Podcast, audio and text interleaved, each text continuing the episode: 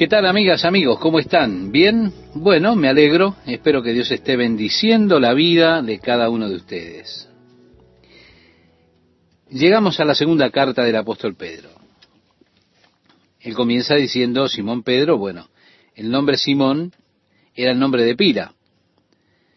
Pedro es el nombre que Jesús le puso a él. Así que él es Simón Pedro, siervo y apóstol. Parece que él pone primero la condición de siervo y después apóstol. Siervo y apóstol de Jesucristo, a los que habéis alcanzado por la justicia de nuestro Dios y Salvador Jesucristo una fe igualmente preciosa que la nuestra. Vemos Pedro se identifica a sí mismo como el escritor de esta carta. Y él está escribiéndole esta carta a aquellos que han recibido una fe igualmente preciosa. Esta palabra preciosa, nuevamente, es una palabra que tiene distintas traducciones. Tenemos aquí a Pedro, un hombre grande, viejo, rudo, duro, y parece que él utiliza dentro de sus palabras favoritas como muy especial esta palabra preciosa. Gracia y paz o sean multiplicadas en el conocimiento de Dios y de nuestro Señor Jesús. Era el saludo típico, como ya lo hemos mencionado en más de una oportunidad. Y aquí Pedro está orando realmente que esta gracia y esta paz sean multiplicadas. Ahora, uno se pregunta, ¿cómo se multiplican? Cuanto más usted conoce a Dios, cuanto más conozca a Jesucristo, cuanto más usted experimente la vida de Dios, cuanto más sea bendecido por esta gracia de Dios, como resultado ha de experimentar la paz de Dios. Gracia y paz sean multiplicadas. Se pregunta uno cómo, por medio del conocimiento de Dios y de Jesucristo. Es que Dios está tan lleno y es tan lleno de gracia para impartirla a nosotros. Él necesita darnos esa gracia, llenarnos con su gracia, y nosotros necesitamos conocerlo a Él para poder conocer esa gracia que Él tiene para nosotros. Por eso gracia y paz os sean multiplicadas en el conocimiento de Dios y de nuestro Señor Jesús. Luego dice, como todas las cosas que pertenecen a la vida y a la piedad nos han sido dadas por su divino poder mediante el conocimiento de aquel que nos llamó por su gloria y excelencia. Déjeme decirle que Dios nos ha dado todo lo que necesitamos para que vivamos una vida cristiana exitosa es que Dios realmente ya no tiene nada más que hacer por nosotros. No tiene que hacer ninguna obra extra. Él nos ha dado todo lo que pertenece a una vida espiritual, una vida de bondad, a esa abundancia de vida que viene a nosotros nuevamente por medio del conocimiento de Dios. Por eso digo, qué importante es que usted llegue a conocer a Dios. Ahora, ¿Cómo puede usted conocer a Dios? Es una buena pregunta. Hay solo un recurso por el cual usted puede obtener un verdadero entendimiento de Dios. Y se trata de conocer la Biblia. Su conocimiento de Dios tiene que venir por medio de la revelación de Dios, esa revelación que Él hizo de sí mismo. Mire, si yo desarrollo lo que yo siento que Dios debería hacer, entonces yo pienso de mí mismo en una forma ideal, un proyecto de Dios. Pero todo lo que pueda pensar se queda extremadamente corto.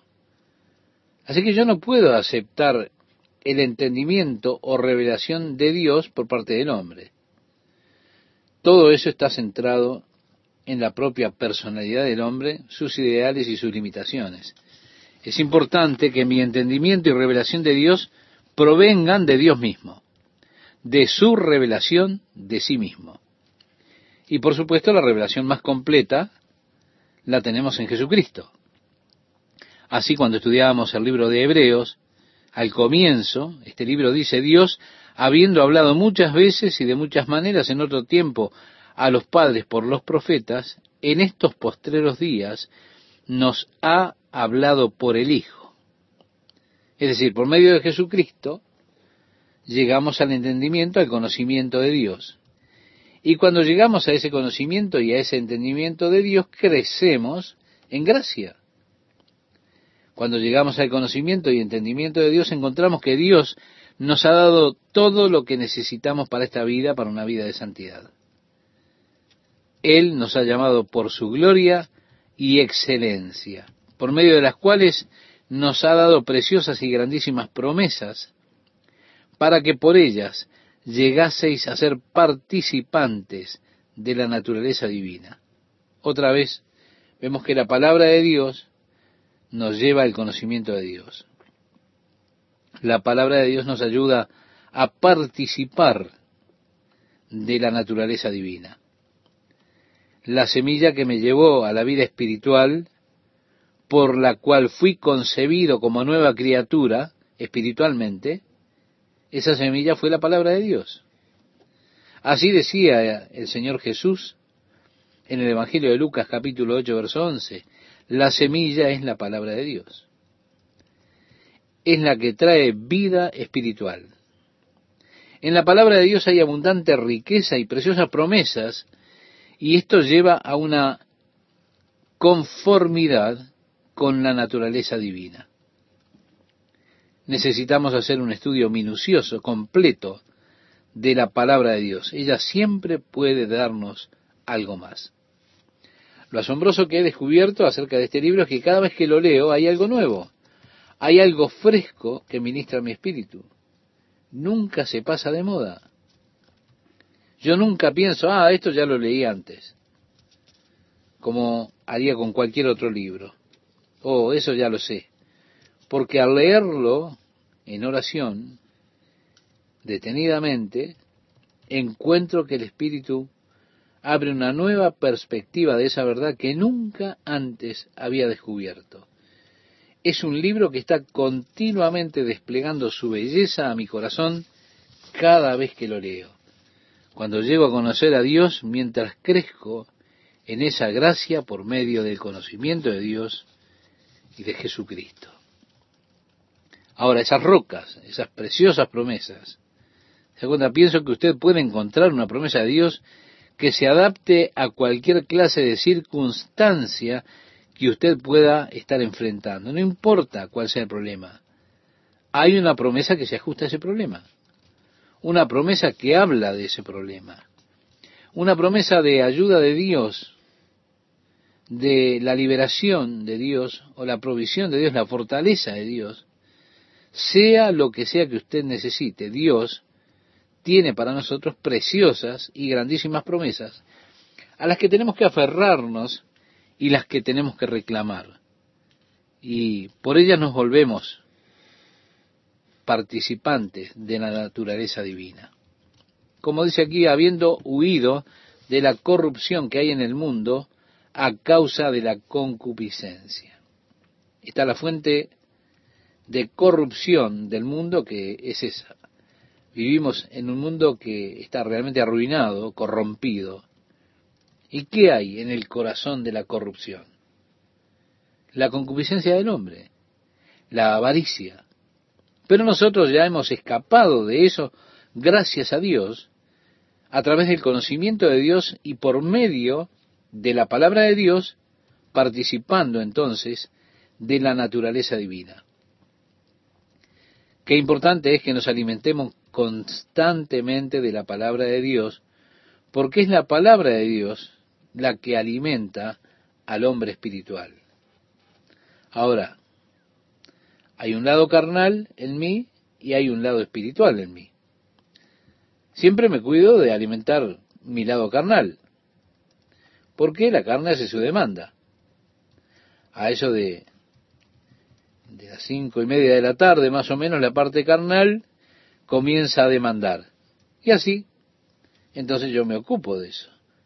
Y me preocupo de que sea alimentado. Veo de tener una dieta bien balanceada.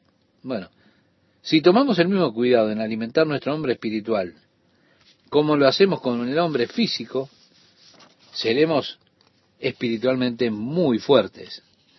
Si nos aseguramos de tener una dieta espiritual bien balanceada, tendremos esa fortaleza. Pero mire usted, muchas veces llegamos a ese libro donde yo realmente digo, bueno, voy a leer un salmo esta noche porque, porque los salmos son cortos. Y así calmo mi conciencia y digo, hoy leí la palabra de Dios. Sí, la leí, pero no me alimenté de la palabra. Es importante que ahondemos en la palabra, que tengamos una dieta bien balanceada. Eso nos lleva al conocimiento de Dios. Nos lleva a participar de la naturaleza divina. Dice luego, vosotros también poniendo toda diligencia por esto mismo, añadid a vuestra fe virtud. Déjeme decirle que la palabra virtud significa uno que permanece en contra de la oposición uno que no huye de la batalla. Eso es lo que refiere la palabra virtud. Y así dice, a la virtud, añadida a vuestra fe virtud, a la virtud conocimiento, al conocimiento dominio propio, al dominio propio paciencia, a la paciencia piedad, a la piedad afecto fraternal y al afecto fraternal amor. Ahora, si estos fueran escalones de una escalera por la cual usted está subiendo, ¿en qué escalón estaría usted parado actualmente? Usted está creciendo, se está desarrollando en su caminar espiritual, en su vida, mirando hacia atrás. ¿Ha progresado en este año? ¿Han habido ganancias en su vida espiritual? ¿O está usted solamente pisando agua, tratando de mantenerse allí? La Biblia no nos alienta a mantenernos, nos alienta a crecer, a desarrollarnos, a añadir a nuestra fe virtud y a la virtud conocimiento. Se trata de desarrollar y experimentar el crecimiento. Así que yo lo alentaría a mirar su propia vida para ver y que usted se pueda preguntar, ¿dónde me encuentro? ¿A dónde estoy yendo? ¿Cuáles, cuáles son mis metas espirituales? Dice el apóstol, porque si estas cosas están en vosotros, ¿qué cosas? Santidad, bondad fraternal, amor, si estas cosas están en ustedes y abundan, no os dejarán estar ociosos ni sin fruto en cuanto al conocimiento de nuestro Señor Jesucristo. Sí, su vida comenzará realmente a llevar fruto. A veces las personas vienen y me dicen, me siento tan seco espiritualmente, vaya testimonio contra uno mismo. Eso dice que usted no ha estado creciendo, no ha sido dirigente añadiendo a su fe virtud y a su virtud conocimiento y al conocimiento dominio propio y todo lo demás. Porque dice el apóstol, si estas cosas están en usted y abundan en usted, usted nunca estará árido o sin fruto seco espiritualmente. Su vida estará llena con el conocimiento y el entendimiento de nuestro Señor Jesucristo, por el cual la gracia, el amor y la paz se verán multiplicadas en su vida. Ahora dice, pero el que no tiene estas cosas, ¿qué cosas? Vaya a la lista nuevamente para poder entender. Si usted tiene falta de paciencia, dominio propio, que es la moderación, si usted tiene falta de amor, de bondad fraternal, entonces usted está ciego espiritualmente, ¿sí? Espiritualmente ciego a su verdadera condición, a su verdadera necesidad. Se da cuenta, es trágico, porque el pecado tiene el efecto de entumecer los sentidos del hombre. nuestras conciencias pueden ser atenuadas o entenebrecidas por pecados repetidos. Usted sabe, la primera vez que usted hizo eso se sintió horrible, estaba molesto. Y usted luchó con eso. Se sintió miserable. Pero usted finalmente lo superó y se alivió. La siguiente vez que usted cometió el mismo pecado, bueno, ya no se sintió tan mal por eso. Hasta que llega el momento que usted puede hacerlo sin ningún problema. Ese es el efecto del pecado, es entumecedor. Por supuesto, es una de las características mortales de las drogas. Lo primero que ellas atacan es su voluntad. Ellas destruyen su fuerza de voluntad. Y así las personas pueden fácilmente hacerse adictas a las drogas porque y porque ellas atacan esa parte de su cuerpo, hacen ver que ustedes podrán resistir a tal cosa y así destruye la fuerza de voluntad y usted se vuelve una víctima de las drogas. Con el pecado es lo mismo, es cegador, lo deja usted con una visión muy corta y empieza a perder el sentido de lo eterno. Y eso es peligroso cuando perdemos el sentido de lo eterno, porque no podemos ver más allá, solo vemos la ventaja inmediata, la ganancia temporal, no tenemos en consideración la eternidad. En el momento que uno abandona lo eterno, ha perdido la verdadera perspectiva de la vida. Ha perdido el sentido del buen juicio y usted entonces está propenso para hacer cosas necias. ¿Por qué? Porque usted no tiene en vista la eternidad. Oh, que Dios mantenga en nuestras mentes la conciencia de la eternidad y el hecho de que estamos en el umbral de la eternidad cada día. Ninguno de nosotros sabe cuándo ha de dar ese paso. Aún así pensamos que vamos a estar aquí para siempre. Pero, ¿cuántos hay como aquel hombre rico del cual Jesús habló en el Evangelio de Lucas capítulo 12? Él decía, yo soy rico, he aumentado mis bienes, no tengo necesidad de nada, pero el Señor dijo, necio, esta noche vuelven a pedir tu alma, y lo que has aparejado, ¿de quién será? Él estaba desarrollando sus planes, allí voy a tirar mis graneros, los voy a hacer más grandes, y cosas por el estilo. Esa noche se terminaría todo. Y así, mi amigo, mi amiga, vivimos en el borde de la eternidad. Necesitamos tener eso en mente. ¿Cuál es el valor eterno? ¿Cuál es el efecto eterno en cada paso que damos, en cada cosa que hacemos o decimos? O tal vez tenga un valor temporal para nosotros. Tal vez nos trae emoción ahora, pero ¿qué es lo que redunda para mí en la eternidad? Eso que estoy haciendo. Pareciera ser lo apropiado o algo emocionante para hacerlo ahora, pero ¿qué pasará en la eternidad con eso que ahora estoy realizando? De allí que cuando perdemos de vista la eternidad, nos volvemos, como dice aquí, tiene la vista muy corta, es ciego, habiendo olvidado la purificación de sus antiguos pecados. Por lo cual, hermanos,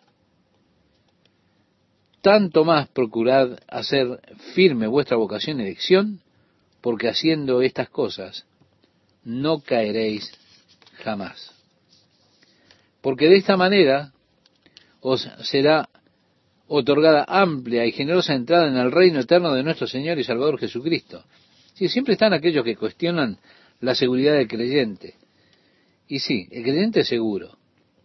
Dice, si hacen estas cosas, nunca caerán. Si usted está añadiendo a su fe virtud, a la virtud conocimiento, al conocimiento dominio propio, si usted hace esas cosas, usted nunca caerá. Ahora, ¿qué clase de entrada ha de tener usted en el cielo? ¿Habrá un, apenas un chirrido? Y había una canción que yo odiaba, si yo solo pudiera lograrlo. Y yo pensaba que era reflexivo de la actitud de muchas personas, ¿se da cuenta? Si yo solo pudiera lograrlo, eso es todo, lograrlo, eso es todo lo que quiero. Sí, sí, sí. Una canción que yo odiaba. Pero déjeme decirle, yo quiero tener una entrada abundante en el reino de Dios.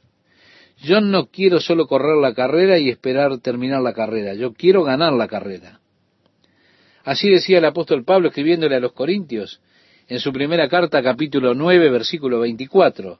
¿No sabéis que los que corren en el estadio, todos a la verdad corren, pero uno solo lleva el premio? Corred de tal manera que lo obtengáis. Esa actitud indiferente en cuanto al caminar y la vida cristiana es una maldición que tienen muchas personas en la iglesia. Pedro aquí lo alienta a usted para que tenga una entrada abundante en el reino, el reino eterno de nuestro Señor y Salvador Jesucristo. A eso es a lo que apunta con estos consejos. ¿Cómo están amigas, amigos? Qué gusto estar con ustedes otra vez. Qué gusto compartir una vez más estos estudios juntos en la presencia de Dios con la palabra de Dios. Este versículo que mencionaba Esteban dice, por esto yo no dejaré de recordaros siempre estas cosas, aunque vosotros las sepáis y estéis confirmados en la verdad presente. Bien, yo sé que ustedes saben estas cosas, dice Pedro aquí, pero déjenme recordárselas otra vez. Hay cosas que nosotros como cristianos parece que necesitamos que nos recuerden constantemente cosas referidas a ciertas áreas de nuestra vida. Es fácil despreocuparse, volverse indiferente, y así hay áreas donde necesitamos constantemente que nos exhorten, necesitamos esos recordatorios constantes. Pedro dice, yo no dejaré de recordaros siempre estas cosas, aunque vosotros las sepáis. Después dice, pues tengo por justo, en tanto que estoy en este cuerpo, el despertaros con amonestación, sabiendo que en breve debo abandonar el cuerpo como nuestro Señor Jesucristo me ha declarado. Así que Pedro ahora se refiere a su cuerpo como una tienda, o lo que es en la escritura del Nuevo Testamento, mientras estamos en esta tienda, o sea, en este cuerpo, y creo que esto es necesario que sea recordado. Será removido de este cuerpo muy pronto, porque el Señor me lo ha mostrado, así que les voy a recordar estas cosas. El propósito de la carta era escribir estas cosas importantes para que ellos continuamente las pudieran recordar, aún después que Él ya no esté entre ellos que aún así puedan tener memoria, el recordatorio de estas cosas cuando lean la carta. Y a mí me gusta mucho la idea de pensar de el apóstol Pedro y del apóstol Pablo, pensar en este cuerpo como en una tienda, porque una tienda no se piensa para vivir permanentemente allí, es algo temporal, es algo que se debe mover, bueno, sirve para un par de semanas de vacaciones, pero vivir en una tienda es cansador. Realmente después de estar allí es bueno estar de regreso a casa, con las comodidades de la casa, ¿verdad? Bien, se nos dice que cuando esta tienda desaparezca, tenemos un edificio, una casa no hecha de manos, eterna en los cielos. Así le decía el apóstol Pablo a los Corintios, en su segunda carta, capítulo 5, versículo 1. Ahora Pedro dice, yo me voy a mudar de mi tienda muy pronto, como el Señor me lo ha declarado. Y entonces agrega también, yo procuraré con diligencia que después de mi partida vosotros podáis en todo momento tener memoria de estas cosas, porque no os hemos dado a conocer el poder y la venida de nuestro Señor Jesucristo siguiendo fábulas artificiosas, sino como habiendo visto con nuestros propios ojos su majestad. Y yo creo que al menos debemos considerar la posibilidad que estas eran fábulas ideadas astutamente. Si estas personas conspiraban juntas, sentándose, desarrollando una historia, ensayando esa historia y después esparcían la historia por todos lados. Porque en el momento en que usted toma esto en consideración, se pone a estudiar, ve qué ridículo que es.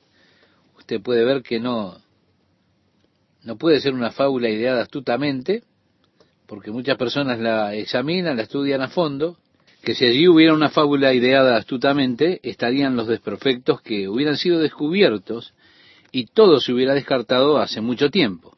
Mire usted, no hay ninguna piedra en toda esta historia que no haya sido examinada cuidadosamente. Se ha estudiado cada aspecto de ella. La historia bíblica, si fuera una fábula ideada, entonces usted no podría explicar su poder para cambiar la vida de los hombres de manera tan dramática. El poder del Evangelio es tremendo. Y vemos testimonios del poder del Evangelio alrededor nuestro en aquellas vidas que son realmente transformadas. Una fábula ideada astutamente no lo puede hacer. Pedro dice, sino como habiendo visto con nuestros propios ojos su majestad. Y luego dice, pues cuando él recibió de Dios Padre honra y gloria, le fue enviada desde la magnífica gloria una voz que decía, Este es mi Hijo amado en el cual tengo complacencia. Y nosotros oímos esta voz enviada del cielo cuando estábamos con él en el monte santo. Pedro, junto a Santiago y Juan, fueron llevados a un monte por Jesús, y allí Jesús se transfiguró delante de ellos.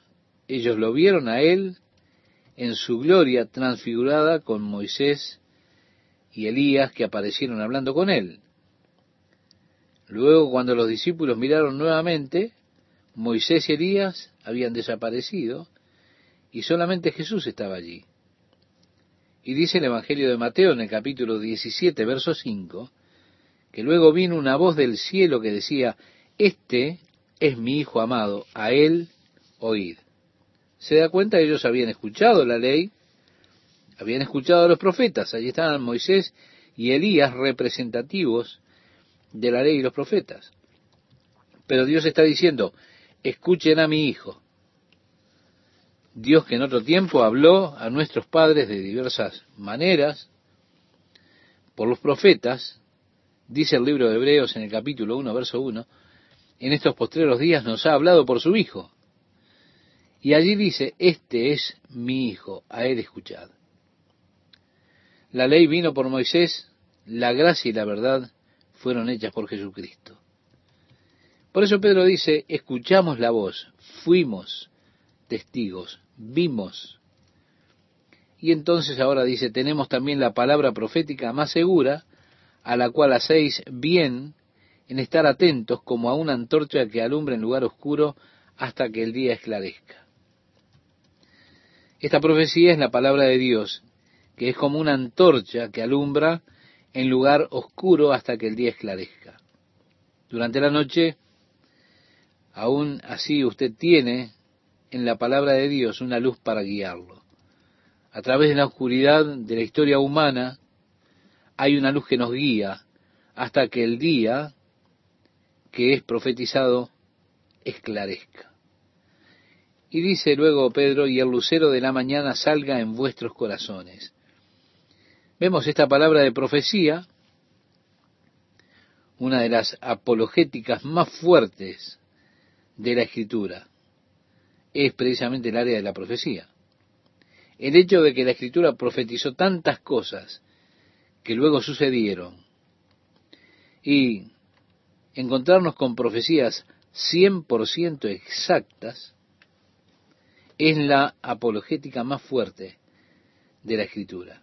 Quiero decir, todo lo que usted tiene que hacer es fallar en una profecía y todo el libro cae desacreditado totalmente. No ocurre así con la palabra de Dios. Hay personas que están ciegas por el fervor religioso, y quieren pasar por alto el hecho de que José Smith dijo que la luna está hecha de queso. Y hay otro grupo que predijo que Jesús vendría en 1917, después en 1925. Una palabra segura de profecía. Se aventura en ese campo y por supuesto son profecías humanas que fallan. De allí que dice Pedro, entendiendo primero esto, que ninguna profecía de la Escritura es de interpretación privada. Importante que entendamos esto. Yo no le hallo, no, no le veo mucha gracia a muchas de las interpretaciones que dan las personas de las Escrituras. Algunas revelaciones especiales que nadie ha visto antes, y bueno, ya Dios me la mostró a mí, nada más se da cuenta. A mí no me gusta eso, porque no hay escritura de interpretación privada. Porque nunca, dice Pedro, la profecía fue traída por voluntad humana, sino que los santos hombres de Dios hablaron siendo inspirados por el Espíritu Santo. Y así nosotros encontramos aquí que la palabra de Dios atestigua de la inspiración de las Escrituras. Cuando Pablo le escribe a Timoteo su segunda carta, en el capítulo 3, verso 16, le dice, toda escritura es inspirada por Dios. Ahora, este es uno de los puntos que Satanás ataca constantemente. Hay tres áreas básicas en las cuales Satanás constantemente está asediando. Una es la palabra de Dios. La segunda es la deidad, la condición de Dios de Jesucristo. Y la tercera es la obra del Espíritu Santo. Satanás constantemente ataca esas tres cosas. Desde el comienzo, la palabra de Dios viene y le dice a Eva, ¿con que Dios os ha dicho? Y así él continúa atacando la palabra de Dios. Y como este es uno de esos campos de ataque, cuando Pedro menciona aquí que las escrituras fueron inspiradas por el Espíritu Santo, es natural entonces que Él nos advierta en contra de los falsos maestros que vendrán en estos últimos días. Y una de las principales promesas de estos falsos maestros es precisamente que la palabra de Dios no es inspirada, que la palabra de Dios es falible porque está hecha por hombres o que está mezclada con conceptos humanos y las ideas del hombre, y por eso en algunos lugares se vuelve poco fiable. Por eso decía Pedro, los santos hombres de Dios hablaron siendo inspirados por el Espíritu Santo. Pero aún en los tiempos del Antiguo Testamento existían ya los falsos profetas. En días de Jeremías, profeta Jeremías, habían falsos profetas que le decían al rey que él iba a prosperar, que él derrotaría al enemigo. Jeremías le dio al rey la profecía verdadera. Y el rey no quiso escuchar a Jeremías. Esos falsos profetas se burlaron de Jeremías. Uno salió por la ciudad diciendo que el rey derrotaría a los enemigos y los echaría por tierra. Y profetizaban paz, paz donde no había paz. Así que siempre estuvieron los falsos profetas. Y ellos vienen vestidos de ovejas. Muchas veces usted los escucha y dice, amigo, estos sí que son buenos. Ellos realmente hablan muchas verdades. Por eso es que ellos son capaces de engañar. Si un falso profeta viene y dice cosas falsas, no engañaría a nadie. Pero generalmente lo que ellos dicen, un 95% es verdadero y de esa manera seducen a las personas, los engañan porque la mayoría de lo que ellos dicen es verdad. Pero luego comienzan a intercalar pequeñas cosas del área de la falsedad. Dice Pedro, pero hubo también falsos profetas entre el pueblo, como habrá entre vosotros falsos maestros, que introducirán encubiertamente herejías destructoras y aún negarán al Señor que los rescató, atrayendo sobre sí mismos destrucción repentina. Falsos profetas que incluso negarán al Señor. Están aquellos que claman ser ministros y llenan los púlpitos negando la deidad de Jesucristo. Como dice Pedro, y aún negarán al Señor que los rescató. Queriendo poner al Señor en la categoría de un maestro, un gran profeta, un gran hombre, pero negando la deidad del Señor que los rescató. Y muchos seguirán sus disoluciones por causa de los cuales el camino de la verdad será blasfemado. Ah, es desconsolador que donde hay un anticristo, una legislación antidios lo que, lo que fuera aparece, los periódicos hacen entrevistas a esos ministros para obtener su opinión del caso y ellos siempre encuentran algún ministro unitario o de otra secta tomando una posición antidios o anticristo. Y a ellos son los que utilizan para hacerlo hacerlo parecer, se da cuenta, los ministros también están a favor de esa legislación depravada. Buscan esos ministros que aprueban la pornografía, el aborto, porque usted conoce algún reverendo que dijo que él pensaba que era saludable y todo lo demás, entonces las personas pueden hacer eso. Dios se encargará de ellos. Es lo que puedo decirle. Pero, claro, a ellos les gusta humillar a aquellos que claramente declaran la verdad de Dios y entonces salen a decir que son seres ignorantes, analfabetos y todo lo demás. Bueno, que así sea. Dice Pedro, y por avaricia harán mercadería de vosotros con palabras fingidas. El verdadero pastor desea alimentar el rebaño de Dios. Los falsos maestros lo que buscan es esquilar el rebaño de Dios. Y así desarrollan tantos artilugios para esquilar el rebaño de Dios. Oh, ustedes han estado en mi corazón estos días, el Señor me despertó esta mañana, yo estaba orando por ustedes. ¿Sucede algo malo? Por favor, dígame por qué. ¿Por qué es que yo me he sentido tan perturbado por usted últimamente? ¿Por qué no me escribe y me lo hace saber así yo puedo orar más por usted?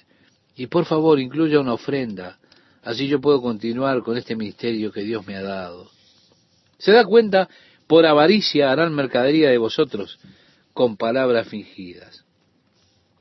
Ellos compran listas de mails para enviar esas cartas.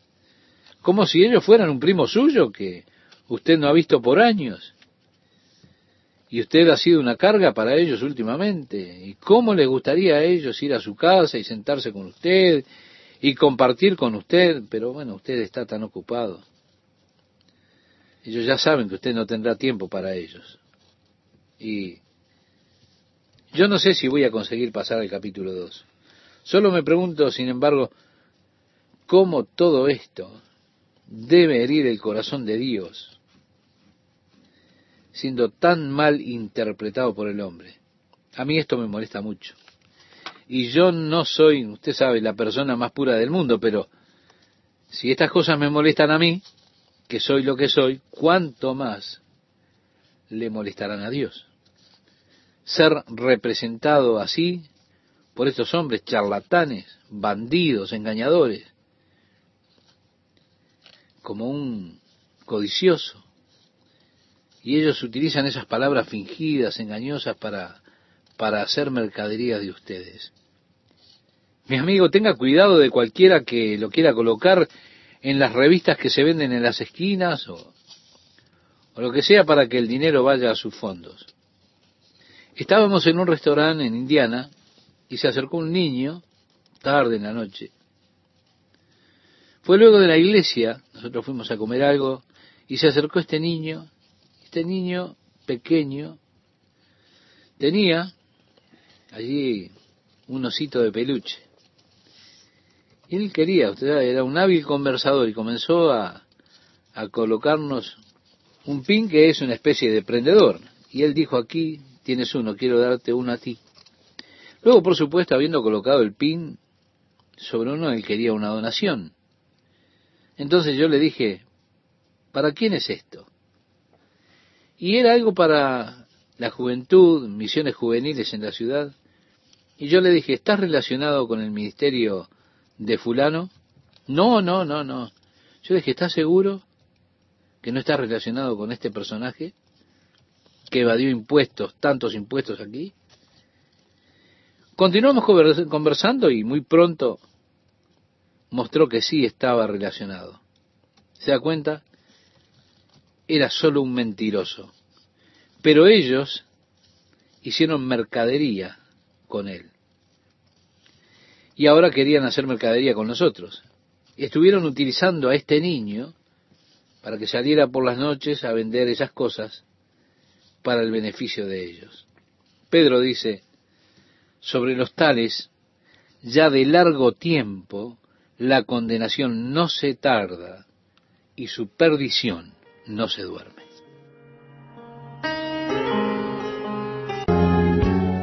Otra vez estamos con ustedes, amigas y amigos, compartiendo este fascinante estudio de la palabra de Dios. Encontramos que la palabra de Dios atestigua la inspiración de las escrituras. El apóstol Pablo le escribía a Timoteo en su segunda carta, en el capítulo 3 y versículo 16, toda escritura es inspirada por Dios. Bien, este es uno de esos puntos que Satanás está atacando permanentemente. Lo segundo que ataca es la deidad de Jesucristo, es decir, su condición de Dios. Y a lo tercero que apunta en su ataque es la palabra inspirada por el Espíritu Santo. Sí, Satanás está permanentemente atacando estas tres cosas, estos tres blancos. La palabra de Dios, podemos leer que Dios habló con Adán y allí aparece en el Génesis, en el primer capítulo, cuestionando Satanás con que Dios os ha dicho? Mi amigo oyente, él continúa atacando la palabra de Dios, como que este es uno de los campos predilectos de su ataque. Y vemos que Pedro aquí menciona que las escrituras fueron inspiradas por el Espíritu Santo. Resulta natural que nos advierta contra los falsos maestros que surgirían en estos últimos días. Una de las principales promesas que hacen estos falsos maestros se refiere a que la palabra de Dios no es inspirada. Ellos dicen que es palabra falible porque es palabra de hombres. O que está tan mezclada con los conceptos del hombre y las ideas del hombre que en algunos lugares se vuelve poco fiable la escritura. Así que los santos hombres de Dios, decía Pedro, hablaron siendo inspirados por el Espíritu Santo. Aún en los tiempos del Antiguo Testamento habían falsos profetas. Sí, mi amigo, los falsos profetas siempre estuvieron presentes. Ellos aparecen vestidos como si fueran ovejas del rebaño del Señor. Muchas veces usted los escucha y termina diciendo, pero mi amigo, estos son verdaderos. Ellos realmente hablan verdades. Ellos son capaces de engañar. Piense que es un falso profeta, dice cosas burdas, falsas, no engañaría a nadie. Pero generalmente lo que ellos dicen, un 90% es verdadero. De esa forma ellos seducen a las personas y los engañan porque la mayoría de lo que dicen está bien, es verdad. Pero ellos mezclan la falsedad.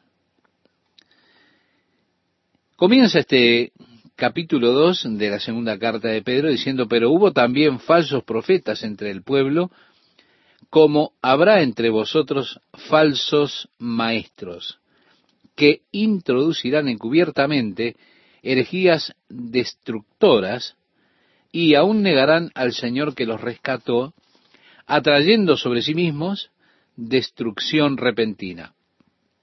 Si falsos profetas que incluso negarán al Señor. Aparecen aquellos que dicen ser ministros, que ocupan los púlpitos, pero niegan la deidad, la condición de Dios del Señor Jesucristo. Como está escrito, y aún negarán al Señor que los rescató, intentando ponerlo al Señor Jesucristo en la categoría de un buen maestro, un gran profeta o lo que sea, pero negando que Él es Dios, es decir, negando al Señor que los rescató. Luego dice Pedro, y muchos seguirán sus disoluciones, por causa de los cuales el camino de la verdad será blasfemado. Aquel que es verdadero pastor, su deseo es alimentar el rebaño de Dios. En cambio, los falsos maestros lo que quieren hacer es esquilar al rebaño de Dios. Ellos han desarrollado tantos artilugios para esquilar al rebaño de Dios. Yo solo me pregunto, sin embargo, cómo debe herir el corazón de Dios todo esto, cuando Dios es tan mal interpretado por estos hombres. Pero si estas cosas me molestan a mí, piense por un momento cuánto más le han de molestar a Dios. El hecho de ser representado de esa manera por estos hombres, por estos charlatanes, como un bandido, como un engañador, como un codicioso. Sí, ellos utilizan palabras fingidas, engañosas, tratando de hacer mercadería de las personas. Así que déjeme decirle, tenga cuidado de cualquiera que lo quiera colocar a usted en esas revistas que se venden en las esquinas o en algunas flores o muñecos o lo que sea para que el dinero llegue a sus arcas. En el versículo 3 decía Pedro sobre los tales, ya de largo tiempo la condenación no se tarda y su perdición no se duerme. Porque si Dios no perdonó a los ángeles que pecaron, sino que arrojándolos al infierno, los entregó a prisiones de oscuridad para ser reservados al juicio, uno puede preguntar quiénes son esos ángeles que pecaron y fueron lanzados luego al infierno. Bueno, lo que sabemos que Satanás aún no está allí y que muchos de los ángeles que fueron en pos de Satanás en su rebelión todavía no están encarcelados en aquel lugar, sino que andan sueltos por allí obrando sus obras corruptas. En el libro de Apocalipsis se nos dice que Satanás fue echado del cielo y que arrastró con él a la tercera parte de las estrellas. Muchos comentaristas bíblicos creen que los ángeles son quienes en el libro de Génesis capítulo 6 comenzaron a habitar con los hombres. Y así comienza diciendo que los hijos de Dios vieron que los que las hijas de los hombres eran hermosas, pero y todo lo demás. Y esos ángeles que no guardaron su estado original son aquellos que están reservados allí en las cadenas del infierno. Pedro continúa diciendo, y si no perdonó al mundo antiguo, sino que guardó a Noé, pregonero de justicia, con otras siete personas, trayendo el diluvio sobre el mundo de los impíos, y si condenó por destrucción a las ciudades de Sodoma y de Gomorra, reduciéndolas a ceniza y poniéndolas de ejemplo a los que habían de vivir impíamente, bueno, tenemos ahora mucha decepción. Señalamos, un hombre que está viviendo una vida impía es un hombre que está ciego. Así lo definimos, porque él no puede ver más allá, está corto de vista, pierde la visión de lo eterno. como Dios es misericordioso y paciente, el hombre muchas veces interpreta mal lo que es la paciencia de Dios como si fuera debilidad o ceguera de parte de Dios. O como que Dios es permisivo y permite lo que está haciendo esa clase de personas. Muchas veces preguntamos si a Dios no le gusta lo que están haciendo, ¿por qué no, no los elimina? Pero eso es un error. Y las personas comienzan a pensar que Dios está entonces totalmente ajeno a, lo que está pasando a la situación. Que Dios solamente deja que todo suceda. Que a Dios no le interesa realmente lo que ocurre en este mundo. Pero, aquí Pedro señala que Dios ya trajo su juicio en el pasado. Los ángeles fueron lanzados al infierno. El mundo antiguo, antes del tiempo de Noé, también las ciudades de Sodoma y de Gomorra, también son ejemplo para aquellos que quieren vivir una vida impía. Eso nos dice que el día de su juicio está llegando y que no va a poder escapar de eso aquel que se encuentre en esa situación. A pesar de que tal vez sea lo que está haciendo por un tiempo. Llegará el día del ajuste de cuentas. Ese día vendrá.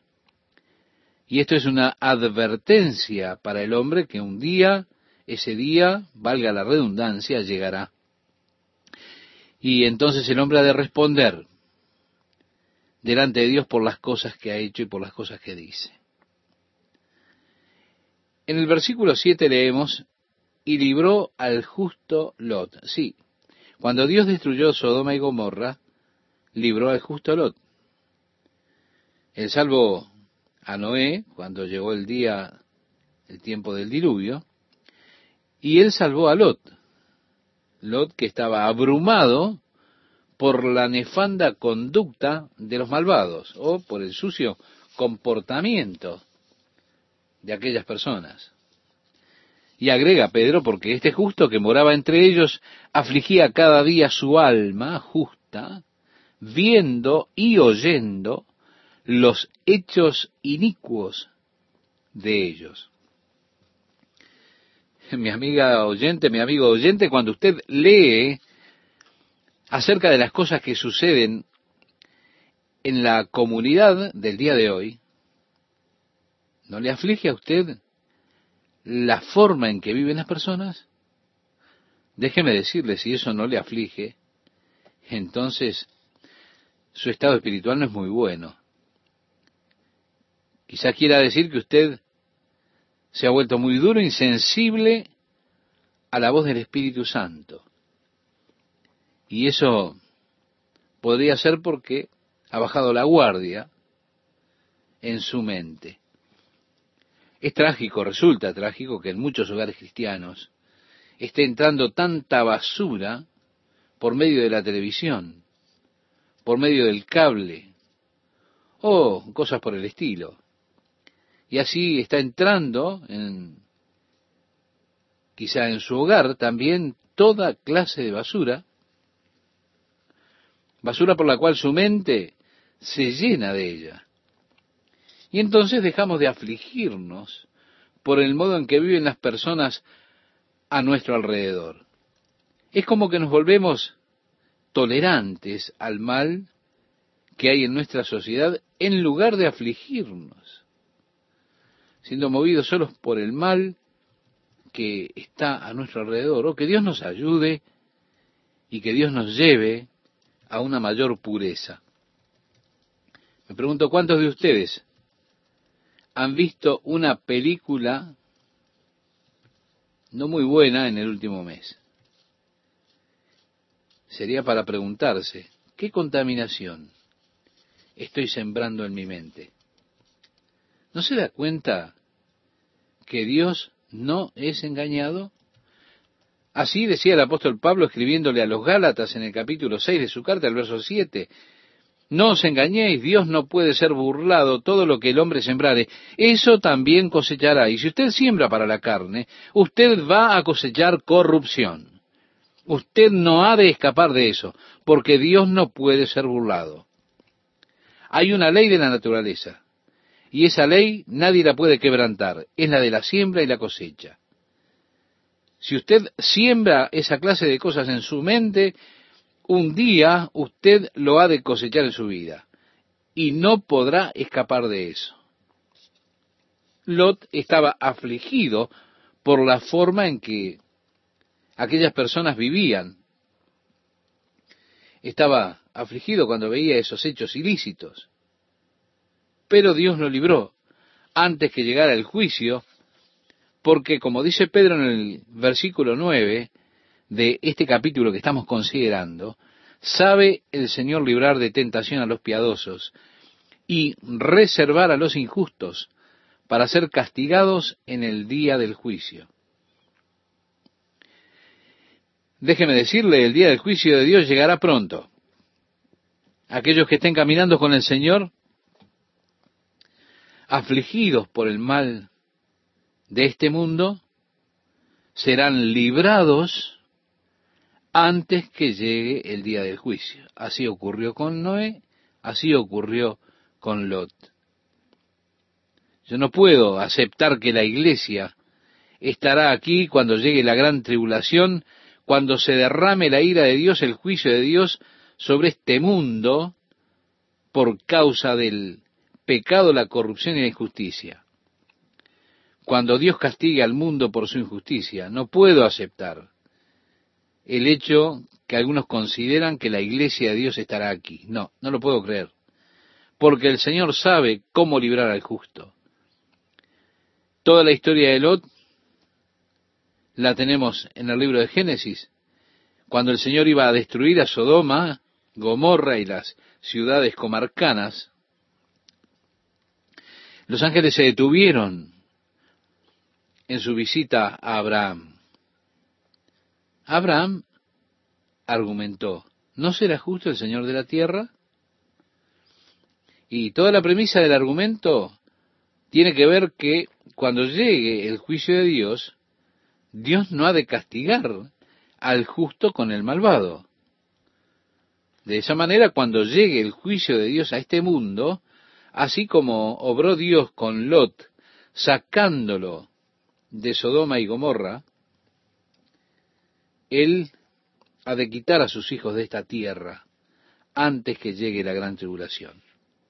Porque sabe el Señor librar de tentación a los piadosos y reservar a los injustos para ser castigados en el día del juicio. Agrega Pedro, y mayormente a aquellos que siguiendo la carne andan en concupiscencia e inmundicia y desprecian el señorío, atrevidos y contumaces, no temen decir mal de las potestades superiores, mientras que los ángeles que son mayores en fuerza y en potencia, no pronuncian juicio de maldición contra ellas delante del Señor. Pero estos, hablando mal de cosas que no entienden, como animales irracionales, nacidos para presa y destrucción, perecerán en su propia perdición. Los falsos maestros. Y lo que tiene Pedro para decir de ellos. Recibiendo el galardón de su injusticia, ya que tienen por delicia el gozar de deleites cada día. Estos son inmundicias y manchas, quienes, aun mientras comen con vosotros, se recrean en sus errores. Tienen los ojos llenos de adulterio, no se sacian de pecar, seducen a las almas inconstantes, tienen el corazón habituado a la codicia y son hijos de maldición.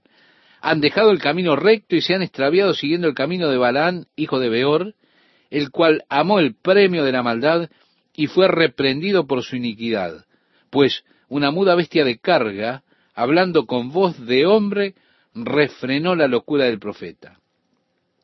Déjeme decirle, aquí está hablando de los falsos maestros. Y es tan descriptivo que realmente no tenemos que hacer ningún comentario, excepto tal vez lo que tiene que ver con el camino de Balaam, que utilizaba su propio don para beneficio personal. Él era codicioso de la recompensa que le ofrecía al rey Balac, y así prostituyó el don de Dios que le había dado a él, amando el pago de esa injusticia. Luego dice Pedro, estos son fuentes sin aguas y nubes empujadas por la tormenta, para los cuales la más densa oscuridad está reservada para siempre. Pues hablando palabras infladas y vanas, seducen con concupiscencias de la carne y disoluciones a los que verdaderamente habían huido de los que viven en error. Les prometen libertad y son ellos mismos esclavos de corrupción, porque el que es vencido por alguno es hecho esclavo del que lo venció. Una escritura muy fuerte, ¿verdad? Porque el que es vencido por alguno. Si usted es vencido por un falso profeta, usted será un esclavo del que lo venció. Luego dice, ciertamente, si habiéndose ellos escapado de las contaminaciones del mundo por el conocimiento del Señor y Salvador Jesucristo, enredándose otra vez en ellas, son vencidos, su postrer estado viene a ser peor que el primero, porque mejor les hubiera sido no haber conocido el camino de la justicia, que después de haberlo conocido, volverse atrás del santo mandamiento que les fue dado. Sí, mi amigo, el conocimiento es responsabilidad. Una vez que usted llega a conocer la verdad, déjeme decirle, usted es responsable ante esa verdad. Realmente sería mejor no saber nada. Jesús en el Evangelio de Lucas, en el capítulo 12, habla acerca del siervo al que se le dio la posición de velar por los bienes de su Señor, mientras su Señor se iba a un país lejano, y como el amo no regresaba, el Señor, o el siervo de ese Señor, que lo estaba esperando, dijo, bueno, mi Señor se tarda en venir. Y así comenzó a abusar de su posición, maltratando a los otros siervos, golpeándolo y todo lo demás.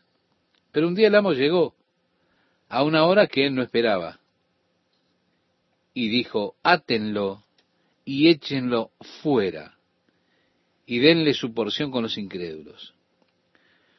Porque aquel que conoce la voluntad de Dios y no la hace, dijo Jesús, aquel siervo que conociendo la voluntad de su Señor no se preparó ni hizo conforme a su voluntad, recibirá muchos azotes. Mas el que sin conocerla hizo cosas dignas de azotes, será azotado poco. Porque a todo aquel a quien se haya dado mucho, mucho se le demandará, y al que mucho se le haya confiado, más se le pedirá. ¿Se da cuenta? El conocimiento es responsabilidad. Quiero decir, Dios lo hace responsable a usted por lo que usted sabe. Sería mejor nunca haber conocido que conocer y después apartarse. Es decir, conocer la verdad y luego apartarse de la verdad. Eso lo pone a usted bajo un gran riesgo porque usted es responsable delante de Dios.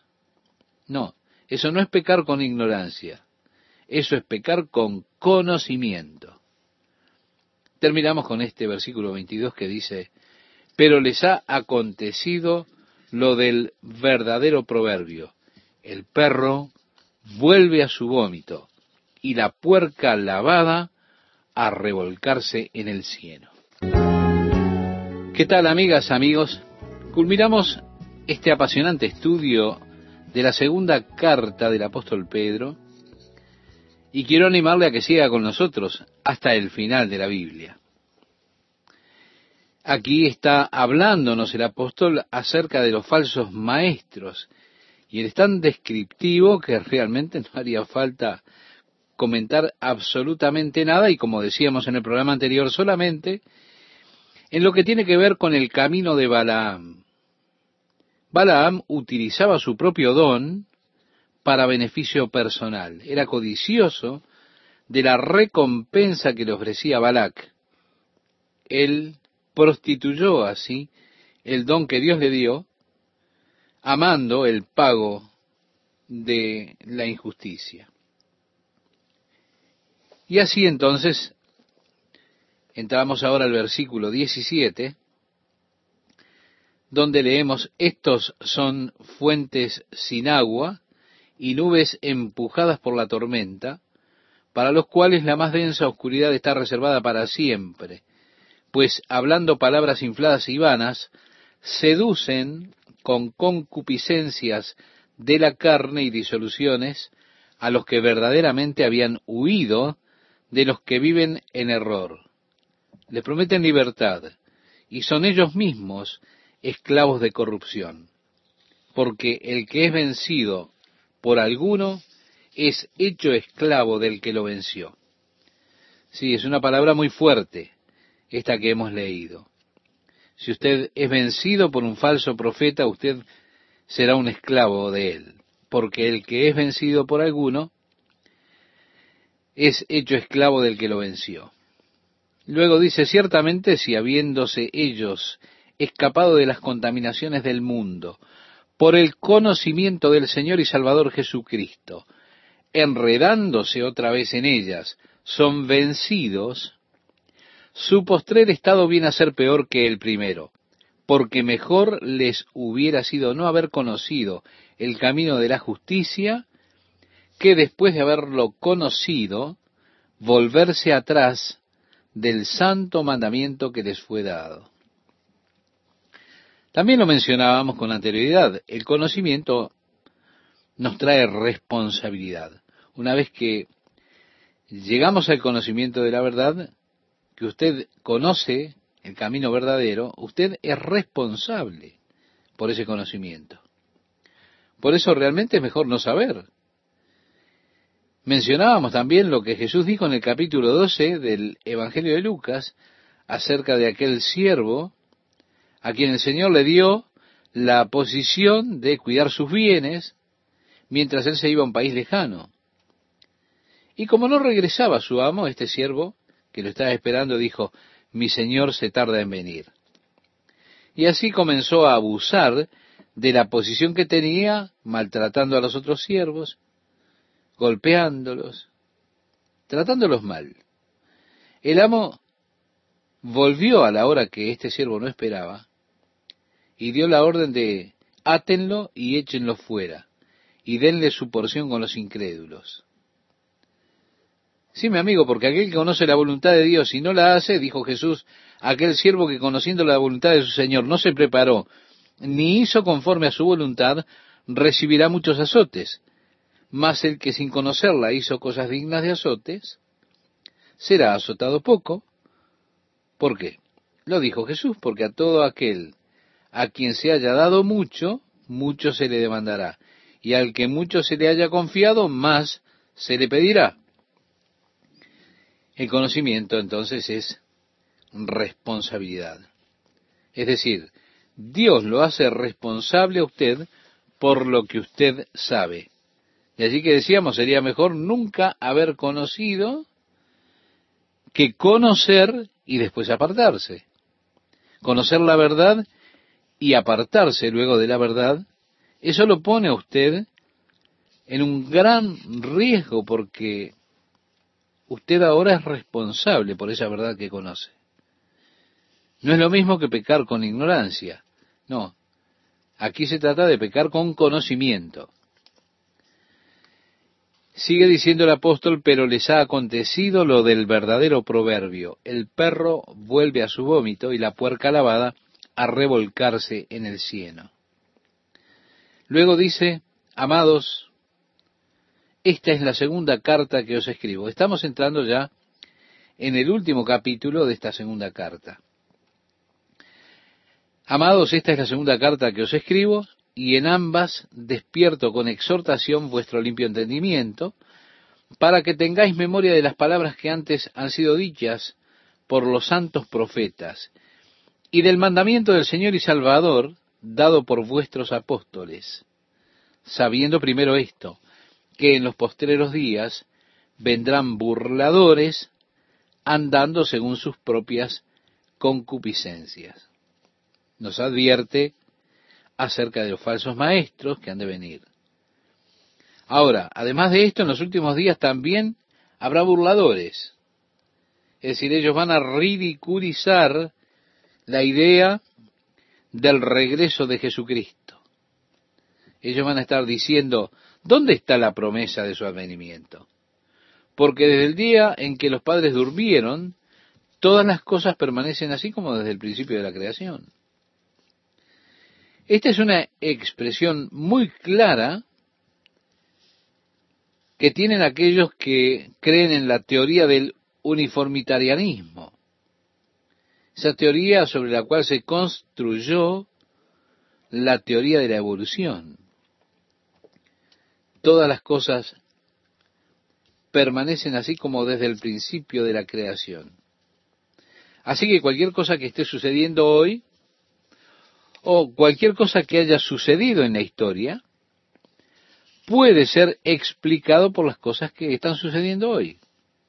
Porque hay un patrón uniforme por el cual se dan las cosas y siempre se han dado así desde el comienzo de la creación. Ahí está el uniformitarianismo, que realmente niega cualquier juicio, cualquier cambio, cualquier cataclismo como producto del juicio, por supuesto, todo ese concepto realmente fue sacudido por Immanuel Belikovsky en sus libros. Él escribió esos libros, Mundos en colisión y Tierra en convulsión. Y él da evidencia para probar que todo el concepto de esa teoría del uniformitarianismo no es válida. Pedro decía, habrá burladores que dirán, ¿dónde está la promesa de su avenimiento? Porque desde el día que los padres durmieron, todas las cosas permanecen así como desde el principio de la creación. Y agregó Pedro, estos ignoran voluntariamente. Es decir, ellos cerraron sus mentes a esta verdad de que vendrán catástrofes a la tierra. Bueno, una de esas catástrofes fue el gran diluvio del tiempo de Noé. Ese diluvio de la época de Noé da una explicación mucho más razonable en cuanto a los fósiles que el concepto que ellos han puesto gradualmente de varios períodos de eras geológicas, depositando gradualmente los diversos fósiles en las diferentes estructuras geológicas, porque tenemos dificultades con esa teoría del uniformitarianismo para mostrar cualquier desarrollo de formas fósiles en el día de hoy.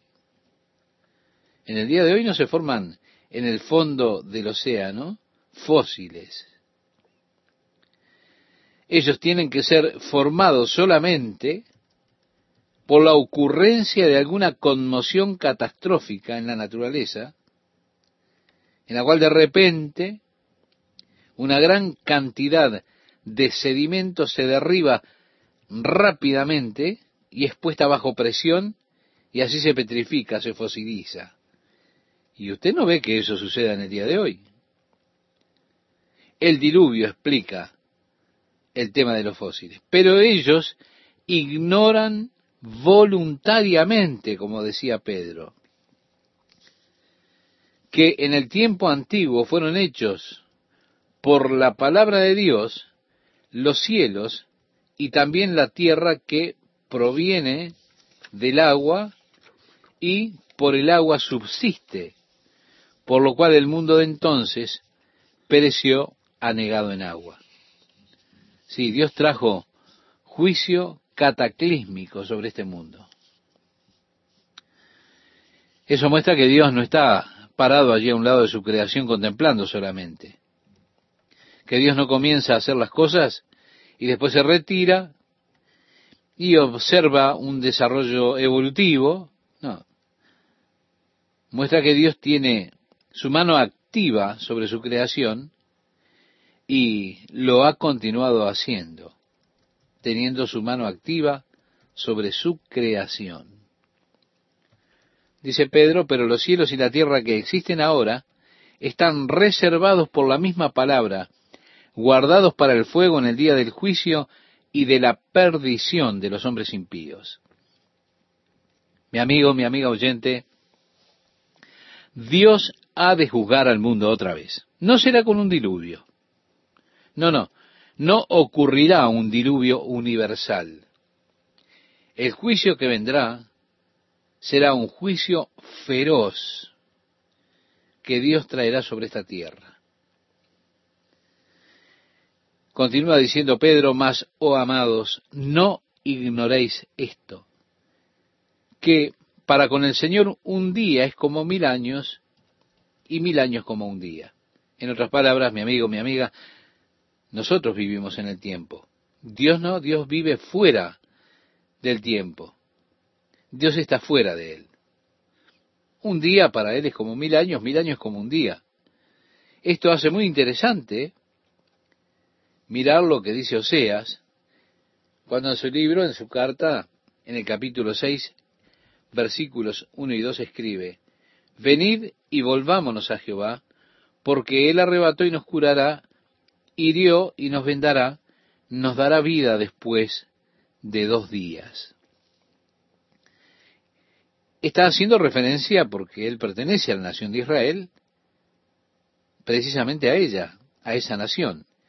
Y esta es la voz del remanente que habrá en los últimos días, que dirá, venid y volvámonos a Jehová, porque él arrebató y nos curará, hirió y nos vendará, nos dará vida después de dos días, al tercer día nos resucitará y viviremos delante de Él. Ahora piensen lo que hemos leído de Pedro. Un día es como mil años para el Señor. Y fue hace casi dos mil años que Israel dejó de existir como nación. Ahora han sido revividos. Como dice aquí, nos dará vida después de dos días. Y en el tercer día nos resucitará. Eso ocurrirá en el tercer día, en el reino milenial. Esos mil años que restan porque un día delante del Señor es como mil años y mil años como un día.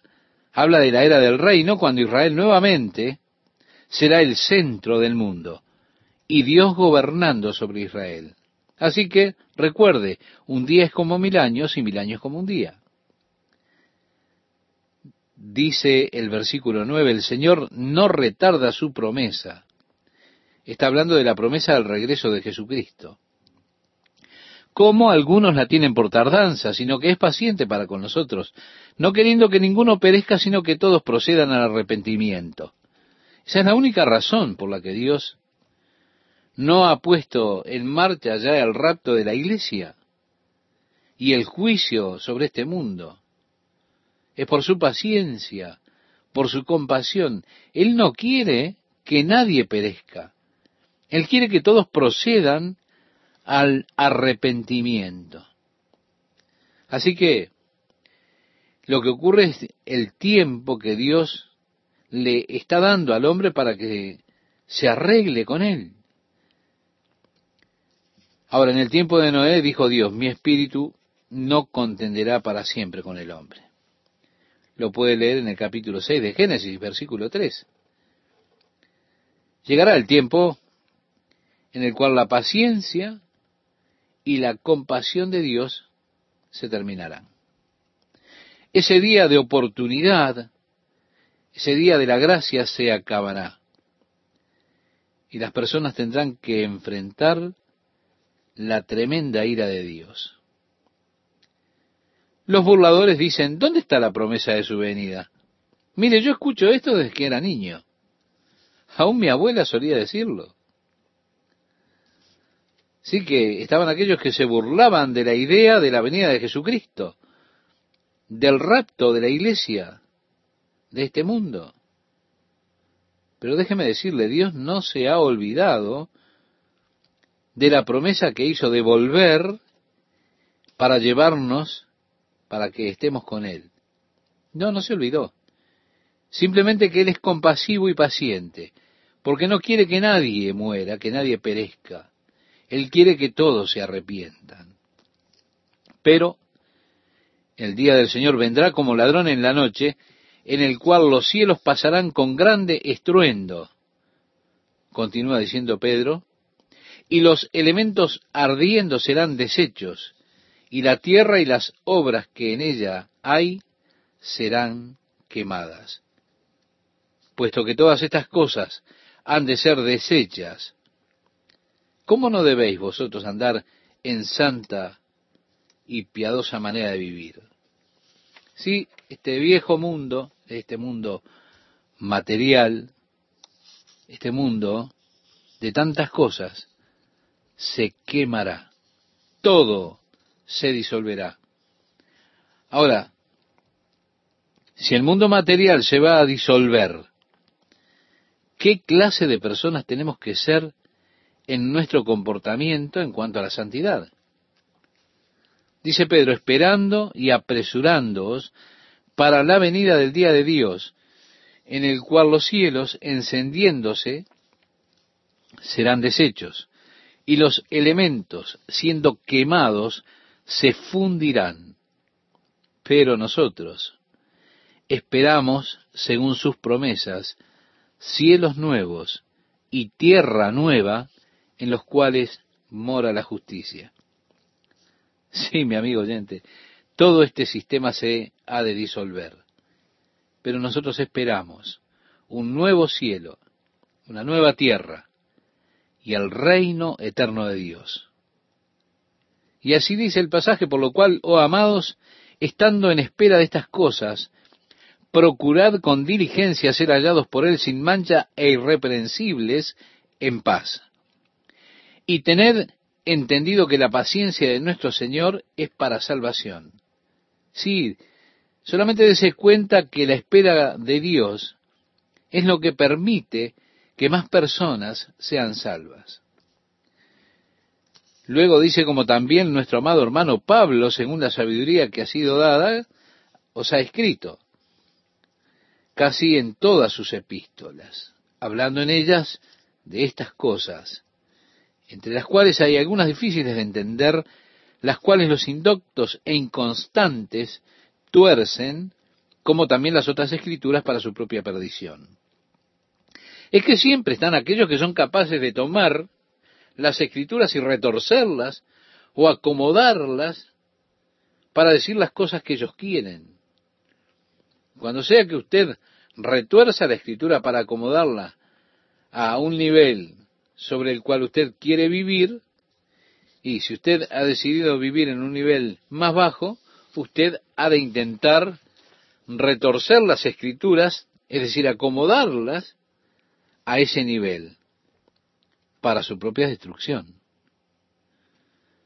Así que vosotros, decía Pedro, oh amados, sabiéndolo de antemano, guardaos, no sea que arrastrados por el error de los inicuos, caigáis de vuestra firmeza. Antes bien, creced en la gracia y el conocimiento. Volviendo al capítulo 1, tenemos ya allí toda la idea que tiene que ver con el conocimiento de Dios, el conocimiento de Jesús nuestro Señor. Creced en la gracia y el conocimiento de nuestro Señor y Salvador Jesucristo. A Él sea gloria ahora y hasta el día de la eternidad. Amén. Bien, en la próxima semana comenzaremos con la primera epístola de Juan. Hay tres, cuatro razones por las cuales Juan escribió esa epístola. Y yo quiero que usted descubra las cuatro. Hay seis lugares donde Juan señala a Jesús como nuestro ejemplo. Y dice como Él, así como Él. Bueno, yo quiero que usted encuentre esas seis. Hay siete falsas profesiones que el hombre hace por ejemplo, expresa esa carta si un hombre dice, bueno, a mí me gustaría que usted la leyera y encontrara esas siete falsas profesiones. Déjeme decirle algo más. Hay ocho lugares por los cuales Juan nos dice cómo sabemos lo que sabemos. Y lo expresa de esta manera, por esto percibimos, por esto sabemos. Bueno, me gustaría que usted también encontrara esto. ¿Cómo es que usted sabe lo que sabe? Las falsas profesiones que el hombre hace, a Jesús nuestro ejemplo, Bien, y las razones por las que Juan escribió esta epístola. Así que le invito a que estudie cuidadosamente para tratar de encontrar todas estas cosas. Y espero que usted lea esa carta al menos unas 20 veces para encontrarlas. ¿Está bien? Haga todo lo que pueda. Las razones por las que Juan escribió esta carta sería bueno que usted la, la encontrara en la lectura. Él nos dice por qué escribió. Después habla de Jesús. Reitero, expresa como Él, así como Él, seis ejemplos de Cristo como nuestro ejemplo. Siete lugares de las personas que hacen falsas profesiones. El hombre que dice una cosa y hace otra. Bueno, después, ¿cómo sabemos lo que sabemos? ¿Lo va a recordar? ¿Cómo entra esto que digo y que él utiliza en cuanto a la palabra conocer? Si usted fuera al original griego, encontraría 41, 41 veces esta palabra conocer. Hay dos palabras griegas que se utilizan. Una es ginosco, que tiene que ver con conocer por la experiencia. También yo podría decir, yo sé que estoy en lo correcto. ¿Cómo lo sabes? Y porque yo lo siento. Bueno, ese conocimiento que es intuición es referido por una palabra griega que es diferente a ginosco. La palabra griega es eidos. Saber, bueno, podemos saber muchas cosas espiritualmente por intuición. O el Espíritu Santo ha puesto ese conocimiento en nuestro corazón. Pero están las otras que conozco por experiencia. Y a eso se refiere la palabra ginosco. Usted encontrará, mi amigo oyente, mi amigo oyente, que este estudio es realmente fascinante. Así que esto es un crédito extra que le doy. Yo puedo prometerle algunas cosas fascinantes que van a suceder en su vida mientras estudie esa primera carta de Juan. Por eso le invito a que usted la lea unas cuantas veces y encuentre aquello que le hemos propuesto.